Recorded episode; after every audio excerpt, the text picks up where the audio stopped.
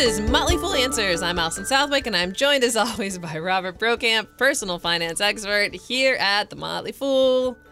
Hey, Allison. Whoa, you're bringing the energy. We're trying. It's three o'clock on the afternoon here. I think about one hundred listeners just like swipe their headphones out of their head as quickly as possible. All right, we're going to take it down a notch now. Okay, welcome to Motley Fool Answers. In this week's episode, we're going to find out how you compare to the average American in all things financial. And we're going to guess which direction your credit score is likely to go once the new FICO scoring comes to your credit history. All that and more on this week's episode of Motley Fool Answers. So, Allison, what's up? Might it be my credit score? Maybe. Let's find out. For some of you, yes. For some of you, it's not. No. What's up. Yep. So it's time once again for Fair Isaac Corp. Are they called Fair Isaac Corp? The Fi- the Fair Isaac Corporation. Fair yes. Isaac Corporation to adjust their FICO score, which is how they calculate credit scores. And according to the Washington Post, forty million Americans could see a drop in their score. But the good news is another forty million Americans could see their score go up. So what group are you likely to be in? Bro, I think I know the answer for you. But we'll see. No, it'll go. I mean, we'll find out by the summer. Right? So all told, Fair Isaac Corp says that about one hundred ten million people will see their score swing twenty points in either direction. So which one will you be?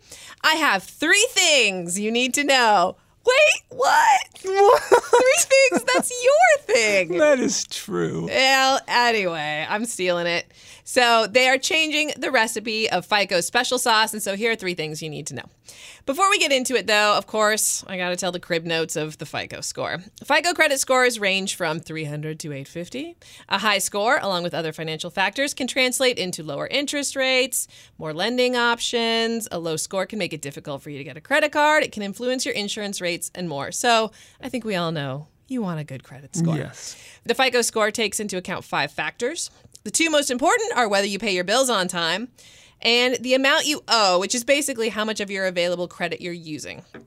And there are three less important factors, which include your length of credit history, if you've opened up a lot of new credit, um, that'll hurt you, and then the credit mix, such as having a mortgage, a car loan, or credit cards. But really, the first two are the ones you should really focus on.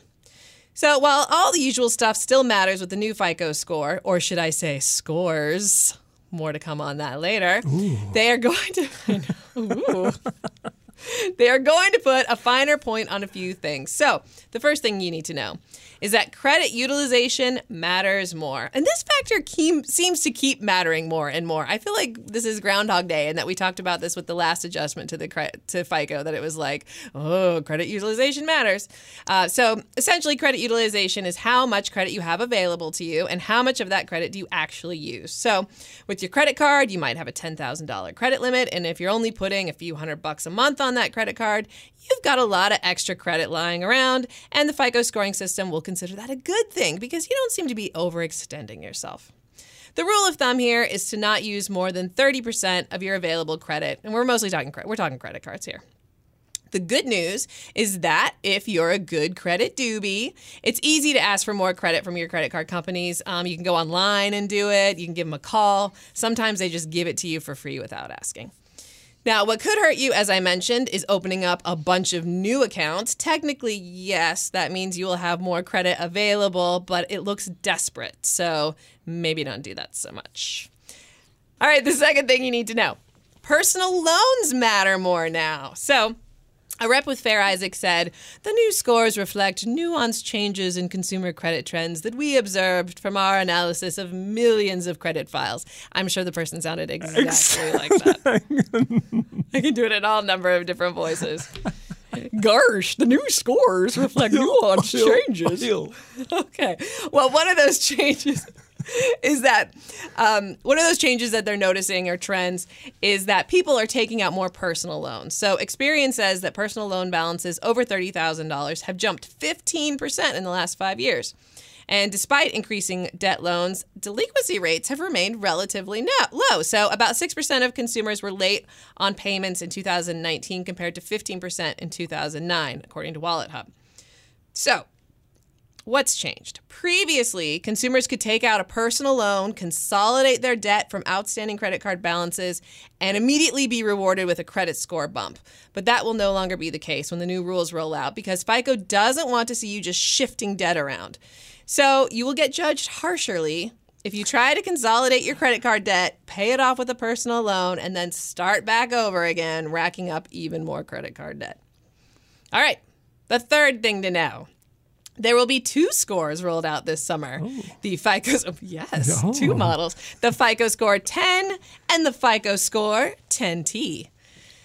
I don't, this is where it gets a little bit fuzzy. I don't know a lot about that. Rick's not sold on the branding, apparently, from the face he's giving me, but I didn't come up with this. I'm just, don't shoot the messenger. All right, according to the New York Times, FICO ten T will look at your last two years or more of credit history to give a longer view of your habits. So ten T will also weigh recent missed payments more heavily and penalize those who use a higher percentage of their overall available credit for long periods. The last time FICO was tweaked, Fair Isaac anticipated that most people's scores would go up. But with these changes, FICO is basically trying to help lenders get a better idea of who is going to slip up once the economy slides down, which, bro, I know you know is going to happen. I just wish I knew when. Yeah, and that, bro, is what's up. Or maybe down. I'm just in-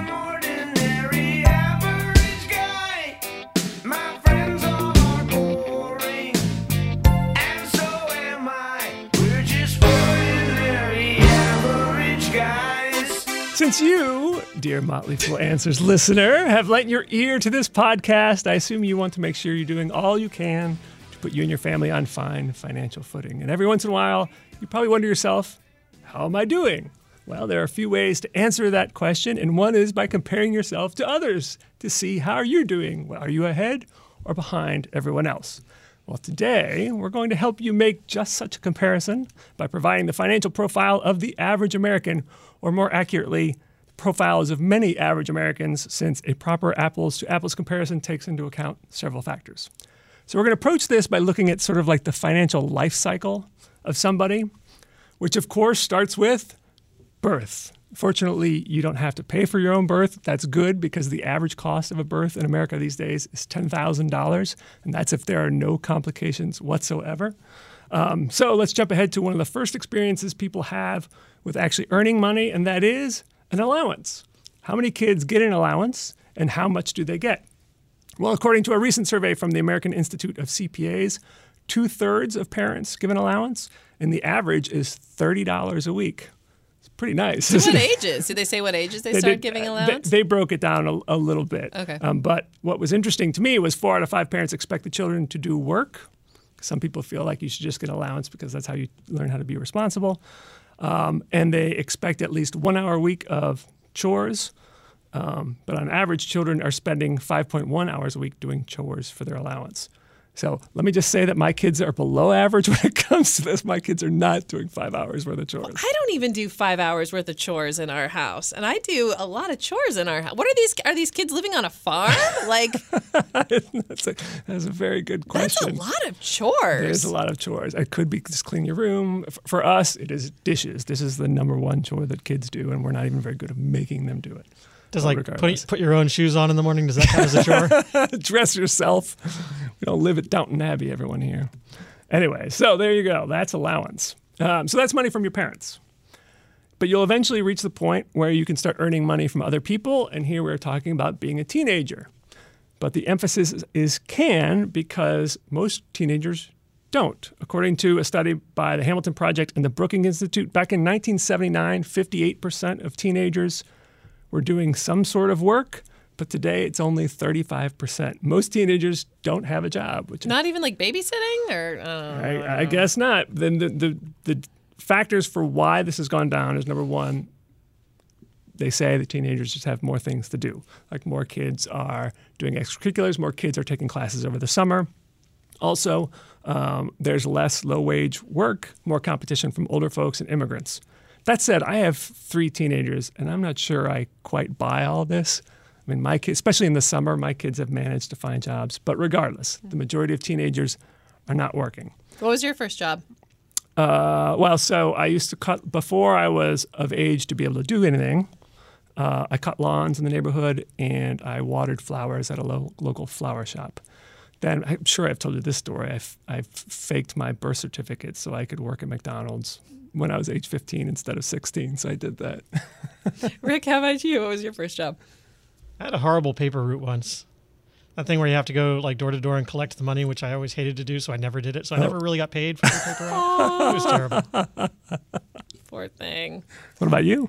Um, so my first job, uh, I went to a high school where you were expected to work like four hours a day. So you'd go to class in either the morning or the afternoon, and then you would then. So what kind of work? Like work at the school? Yeah, you'd work at the school, or you'd work at a nearby bakery, or you'd work. There really? was a farm too, so you could work on the farm. Some people had farm jobs or work on maintenance in the school. Uh, so I worked for the principal of the high school. Of course, and you did. So I was respons- I did a lot of, you know, entering in people's grades and typing, let transcribing letters, and just office work. So I was like fifteen, I think, when I started that. Did job. you like that? Because I've often thought, especially as a, a former elementary school teacher, junior high teacher, I thought a lot of this education is wasted, and that they should spend half the day like working out in the, basically interning at different types of jobs because they're not learning so much in school. Yeah, no, it was a good, I mean, it was one of the better jobs to have on campus, that's for sure. So, yeah. it was a, Did you and your friends all get straight A's that year? No, but we, I mean, we could have. We could have definitely changed all of our grades if we weren't honest. But it was a religious school, so God would have smoten us if we, we were well aware of the consequences for changing our grades, so we didn't do it. Got it. At least I didn't. What's next in life? Next Marriage? in life is, well, we're getting there. Oh, a real there. job, okay. Getting there. Uh, well, even before then, you finish high school, and then what? You go to college. You go to college. Well, I should first of all Hopefully. point out that... I mean, it's nice if you want to. Right. So I'll point out, first of all, that the graduation rate from public high schools is now eighty-five percent, near an all-time high. So oh, that's, that's good nice. news. So how many people then go on to college?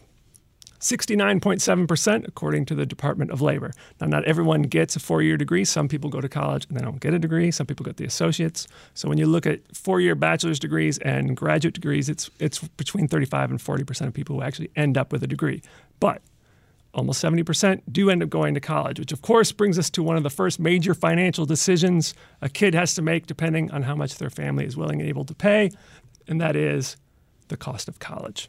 So, according to the College Board, let's just go over the numbers here. For the two thousand nineteen two thousand twenty year, a four-year public in-state education, room, board, fees, tuition, twenty-one thousand nine hundred fifty dollars. Four-year public out-of-state, thirty-eight thousand three hundred thirty dollars. Four-year private school, forty-nine thousand four hundred ninety dollars. Wait, That's for a, a year? Or? A year. Yeah, yeah. A year. So now the College Board is quick to point out that those are the published sticker prices, and that most people don't pay those. They say that about three quarters of students receive grants that reduce the actual price that people pay. And just about every college these days has something called a net price calculator. You go on to their website, you put in some basic financial information, and it gives you a general idea of how much you would pay. It's not binding or anything, but if you're thinking of a college, go to the net price calculator and you get an idea of how much aid you might receive.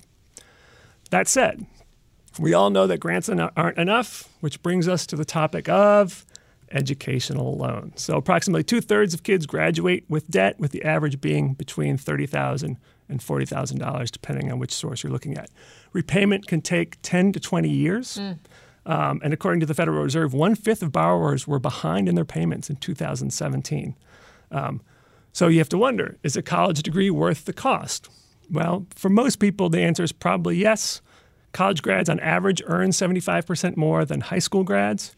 But that said, the Fed did find that college is not a good investment for about twenty-five percent of graduates. And several studies of people who have loans have found that the majority of people regret the debt and they wish they would have found some other way to pay for college, either going to community college, not going to the private school, something like that. But regardless of how you pay for it, you do graduate. Head out of college, time for that first job. How much can you expect to make? Uh, well, starting salaries these days are around fifty-three thousand dollars. Wow. But who's paying you the most? Well, engineering degrees, computer science, and math. Those starting salaries are between sixty-five thousand dollars and seventy thousand dollars. Math? Math. Can so, you believe it? No, that's crazy. Just well, math. That's because of da- data. Everyone, da everyone, so, everyone's so hot with the data. Yes. Everyone loves the data. Exactly. Yeah.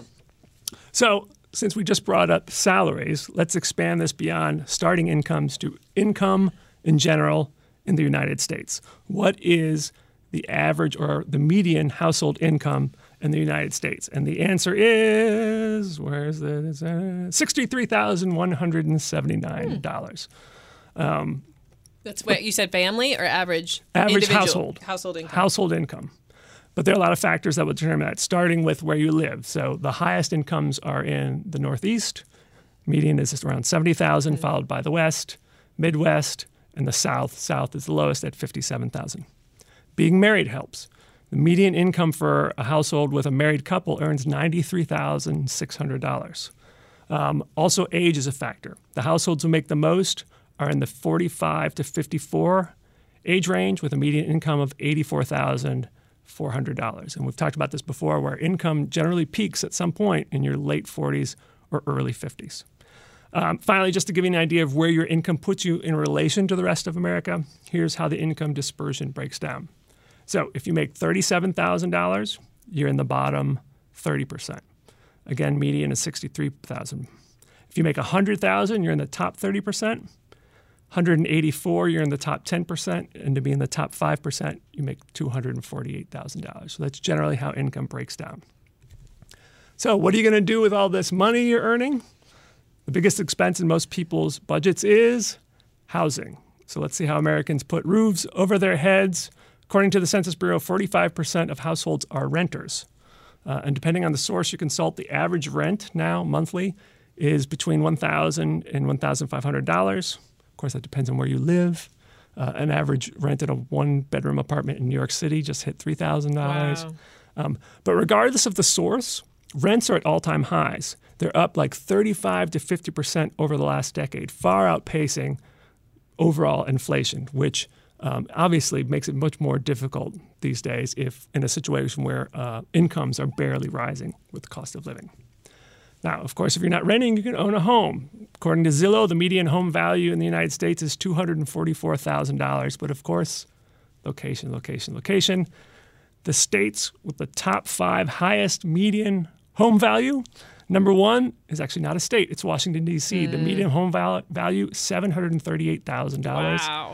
Followed by Hawaii, median home value, seven hundred twenty thousand dollars. Uh, then followed by California, Massachusetts, and Washington. Lowest. Well, it's cheaper to live in Hawaii than here? It yeah. is. Let's it go. Is. There we go. What are we doing here? I don't know. We can record a podcast from Hawaii. Uh, I think it'd be a great idea. Lowest, if you want to go to a cheap place to live, lowest median home value, uh, West Virginia, one hundred seven thousand dollars, followed by Mississippi, Arkansas, Alabama, and Kentucky at one hundred forty-seven thousand dollars. There are two hundred eighteen cities where the average home value is over a million dollars, but more than half of them are basically in the New York, L A, San Francisco metro areas. Following that, you'll find some million-dollar out uh, neighborhoods in Boston, Miami, and Seattle. I took a look at the fifty biggest metro areas just by size, by population, just to look at this dispersion. There's a wide dispersion there. The one that stuck out the most to me, the cheapest place to live is Detroit. Median home value, thirty-five thousand dollars. Wow. Yeah. Pretty crazy. Okay, returning to our financial life cycle here. You have a job, you got a place to live. What's next on your horizon? We talked about it, mentioned it earlier. For fifty percent of Americans age eighteen or older, it's getting married. That's actually down about ten percent from nineteen ninety, partially because uh, the rise in cohabiting, basically living in sin. And we're getting married later. So the average age of the first marriage for a male is thirty, female twenty-eight, highest ever. Um, while the overall divorce rate has been going down, it's doubled for those who are fifty and older since nineteen ninety and tripled for those who are sixty-five and older since nineteen ninety. They're heading to the villages, man. They're like, so. I'm over you, Herb. I'm heading south. I think that's true.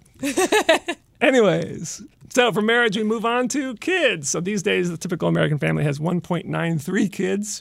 You'll find slightly bigger families out west, slightly smaller ones in the Northeast.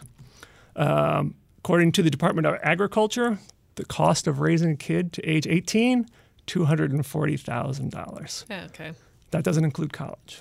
We and then talk, you say it's going to be worse when you're living in the D C area. I was it, basically all of that correlates to home values. Yeah. Oh, okay. and, and same with income. It's all correlated. So I was, if you look at where do you want to earn the most money, it's basically the same places that have the most expensive houses. Yeah. Yeah.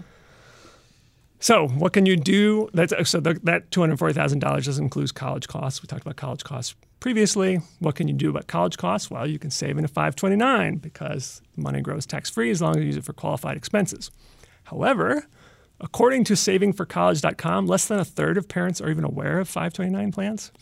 Uh, and less than eighteen percent of children under the age of eighteen have a five twenty-nine plan. Mm.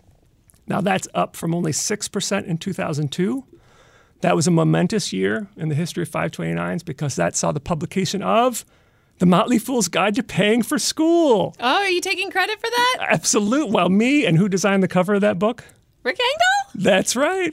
Oh. I'm not saying that the tripling of the participation rate in five twenty-nines was due to the publication of our book. Didn't hurt. But I have not found an article that disputes this fact, yeah. so I'm going to take credit for it. Oh, way to go, you guys. Yeah. You need to write another book to get, get those numbers up again. All right. Uh, final point on five twenty-nines, the average balance is around twenty-six thousand dollars. Well, that's, you're going to need more than that. Uh, exactly. So that's according to the College Savings Plan Network, so that's enough to pay for one year at an in-state public school. Okay, so you're doing all this adulting, right? You're Crushing paying, it. You're paying bills, perhaps borrowing money. People have been keeping an eye on you. We talked about it earlier in the show, and those are the credit reporting agencies. Um, boil it all down to that FICO score. So what is the average FICO score these days? Well, Experian came out with a recent report and said that the average is seven oh three. And it's gradually been moving up. It's up from six hundred eighty-nine in two thousand ten. So just to give you an idea of that dispersion, so a third of people have scores below six seventy. twenty-one percent have scores between six seventy and seven thirty-nine, which is considered good. twenty-five percent have scores between seven forty and seven ninety-nine, which is very good. And twenty percent have above eight hundred, which is exceptional. But as we talked about earlier, these scores are going to change sometime this summer. So we'll see how everyone does. Yeah, and the and it looks like if you already have a good score, it's just going to go up higher. And if you already right. have a bad score, it's probably just going to go lower. Right. It's not going to be a huge surprise, I don't think, for yeah. people.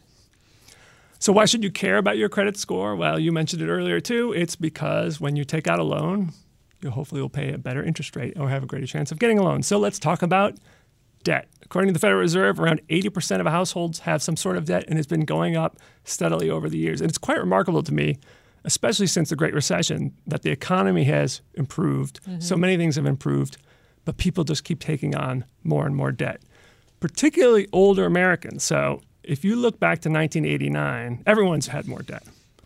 But when you look at people in the sixty-five to seventy-four age range, eighty-nine, fifty percent had debt. Today, it's more than seventy percent. When you look at the seventy-five and older crowd, in eighty-nine, only twenty percent had debt. Today, it's more than fifty percent. And that's excluding mortgages and stuff no, like that? No, it includes all everything? of it. It's everything. all of it. Mortgages yeah. and, and school loans, because many of these people either took out their own school loans or they did it on behalf of their kids or their grandkids. Most common de- common type of debt is credit card debt. Around half of people pay off the balance every year, depending on what your source. That goes a little bit one way or the other. But for those who carry a balance, the average is between six thousand dollars and eight thousand dollars. The biggest loans are mortgages. So around a two th- around two-thirds of homeowners still have a mortgage. A third have managed to pay it off. Um, according to Experian, the average size of a mortgage of any age is a little over two hundred thousand dollars. But according to the Mortgage Bankers Association, the average size of a new mortgage is three hundred fifty-six thousand dollars. So that's how much we owe. Let's look at something a little bit more fun, how much we own. So let's start with savings, right? Because the first step to owning something is savings. So how much is the American, the average American saving? Let's start with the personal savings rate calculated by Uncle Sam. It's essentially the, it's some data computed by the Department of Labor. It looks at your income and takes out all your outlays and your taxes. The savings rate peaked at seventeen point three percent in nineteen seventy-five, got as low as two point two percent in wow. two thousand five, and now it's at seven point nine percent. So, okay. The number one savings goal for most Americans is retirement. So how much are people contributing to their retirement plan at work, their four oh one k? Now, a lot of people don't have a plan at work. If you have a plan at work, uh, typically about seventy-five percent of people are participating, which means twenty-five percent aren't. But of those who are saving, the numbers are a little bit all over the place. Um, if you have a plan with Vanguard, the average rate is six point nine percent. At Fidelity, the average rate is eight point eight percent. And then Transamerica had a study that found that the average is ten percent. So it's somewhere in the range there. If you're maxing out your four oh one k, you're in the minority. Only thirteen percent of people max out their four oh one k's, according to Vanguard. And only fifteen percent of people of fifty and older are taking advantage of that higher catch-up contribution you could make. Uh, so putting this all together, we could reasonably ask, what's the net worth of the average American? So meaning, of course, everything you own minus your debts, what's left over. Unfortunately, the best numbers that we have are not the most recent. The gold standard for net worth is the Survey of Consumer Finances, which is done by the Federal Reserve every three years. They did it in two thousand sixteen. They did it again in two thousand nineteen, but they haven't released the results yet. So I'm going to give you the two thousand sixteen numbers, but things have gone pretty well since two thousand sixteen. Stock market's up, home prices are up, debt is also up though. But you, it's reasonable for you to take these numbers, think of your own situation, and add a good twenty, thirty, maybe even forty percent if you want to compare where you are. So what is the average net worth of an American as of two thousand sixteen? six hundred ninety-two thousand dollars. But that's the average, because it's the simple average, the mean, and it's thrown off considerably by the super wealthy Americans. If you look at the median, that point where half have more and half have, half have less, that net worth is only ninety-seven thousand dollars. Wow. Yes, and it and it varies significantly by age. Mm-hmm.